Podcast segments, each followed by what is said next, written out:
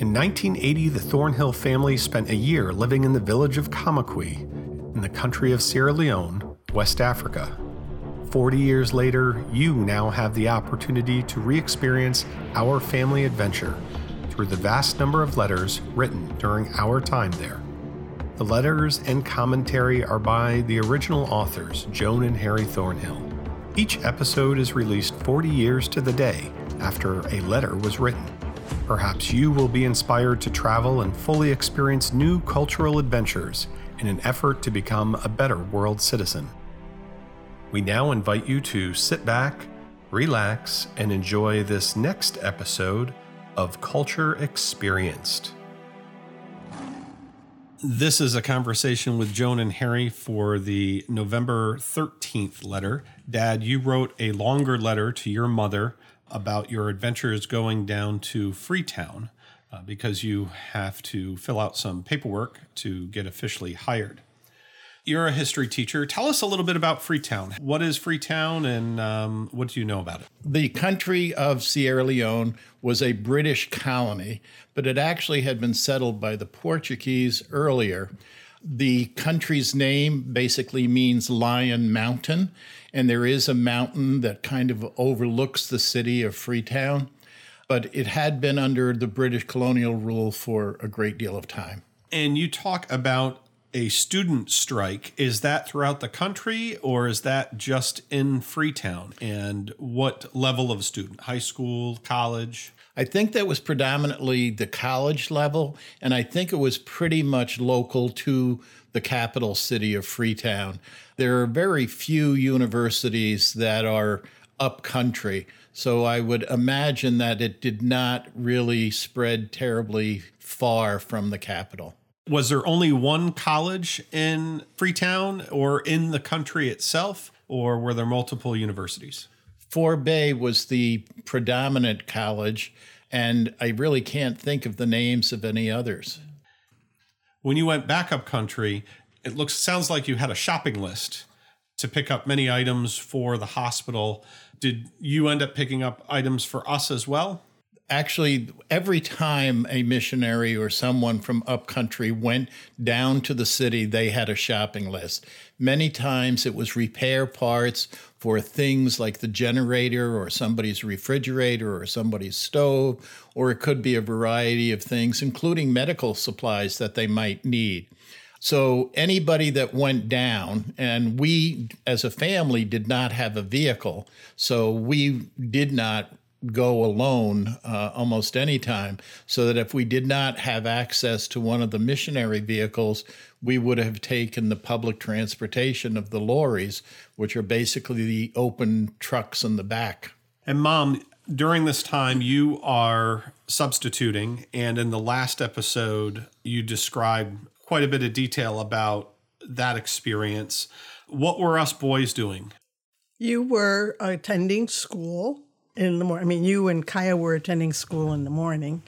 And of course, Mark was still at school. And really, once, uh, because I was gone most of the day, none of you were, ever came over to the secondary school during that time. So you would go home, Yeah, Marie was at the house, and you would go down into the village at the market. You know, you pretty much had free reign all over. We knew that it was safe and that the people in the in the town would call the Porto Pickens it's called like the white kids, and we didn't have because there were no other children like us or like you in the village.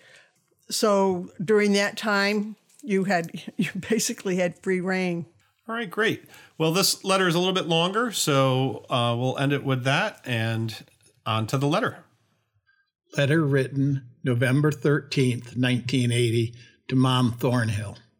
Dear Mom, I'm writing this in Freetown you will get it before you get the last letter that I mailed from up in Kamakwi. This is being mailed from the States at the end of next week, so you shall be getting it in about 10 days. I got most of my business done pretty quickly this morning. The approval of the vice president came through as of November 3rd. I started there, then I went to the Ministry of Education and they have received a copy and were able to get started processing my papers. They told me to come back in the afternoon, but I'm going to go tomorrow morning. I then went to the immigration and filled out all the forms that we are going to need to extend our visas. They told me that that would take a few days. I left the passports and I'm going to have the principal pick them up on his next visit to Freetown. When I get paid, I will be bringing home a little bit over $400 a month. We can live on that pretty well here. I was walking down in the city after getting all of my chores done and ran into the two nurses that I came down with. They were just getting ready to go to the beach, so I went with them. We were there from about 2:30 to 5 and then went to a beach club that they belonged to and had dinner. Tonight was Evie's last day here. She leaves tomorrow. She goes to Germany for 10 days and then on to the States. She is not how this letter should be getting to you.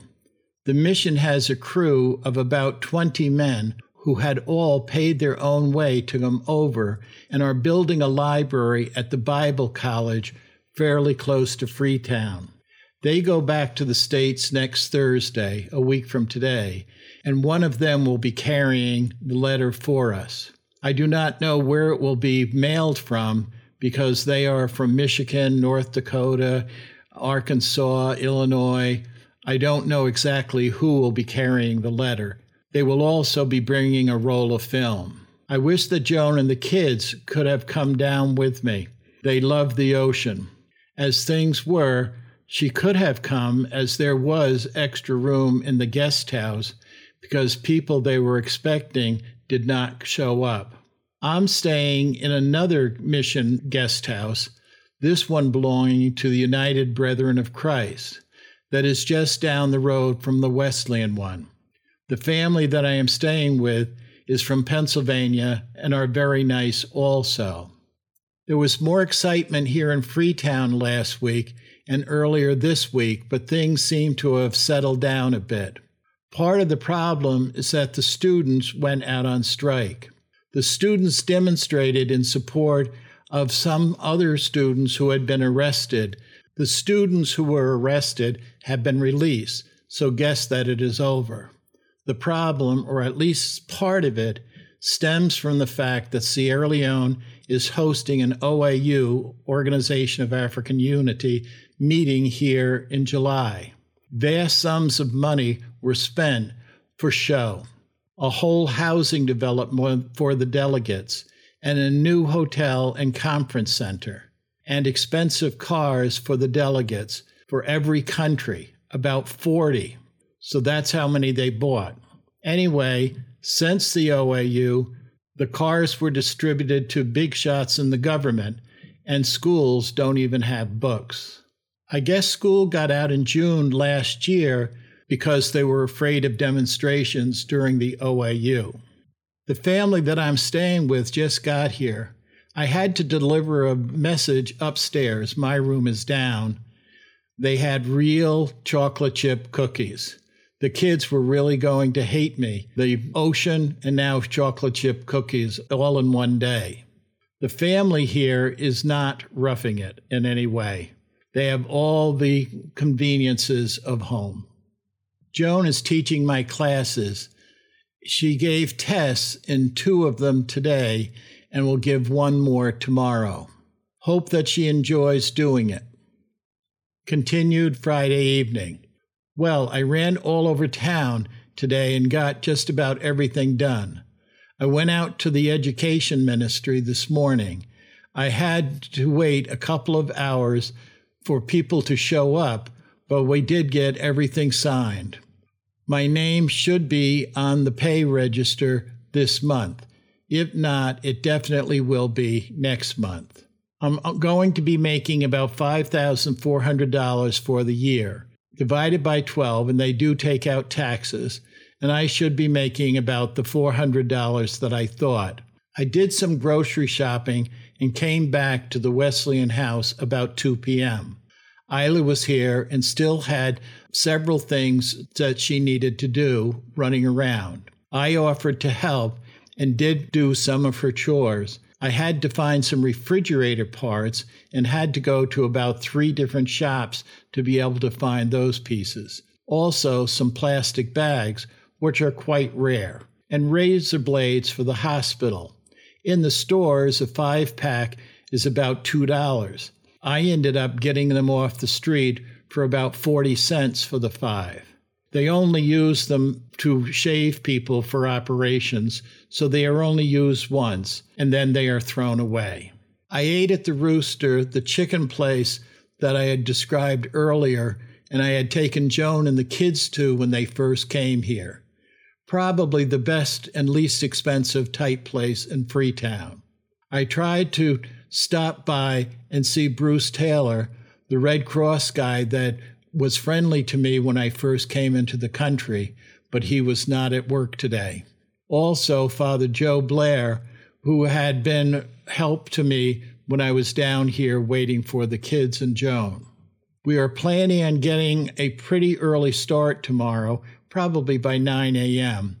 However, we will be stopping all up and down the road, so probably won't get back to Kamakwi until early evening. It is only eight o'clock now, but it seems like much later. Guess I'm just tired from all the running around and, of course, the sun at the beach yesterday. I picked up a Time magazine today. The latest here was published before the U.S. election, and it is 10 days after that. And they did not have that edition yet. So not only the mail, but also the news is rather slow in getting here. Guess that's all the news for this time. As I said, you may get this before you get some that we had mailed yesterday. And then it will take a while because the next one will be mailed from Kamakwi next Wednesday. And I think it takes almost a week for the mail just to get from there down to the Freetown. Do have a nice Thanksgiving. Send our love to all. Eat some turkey for all of us. Love, Mark, Kyle, Ross, Joni, and Harold.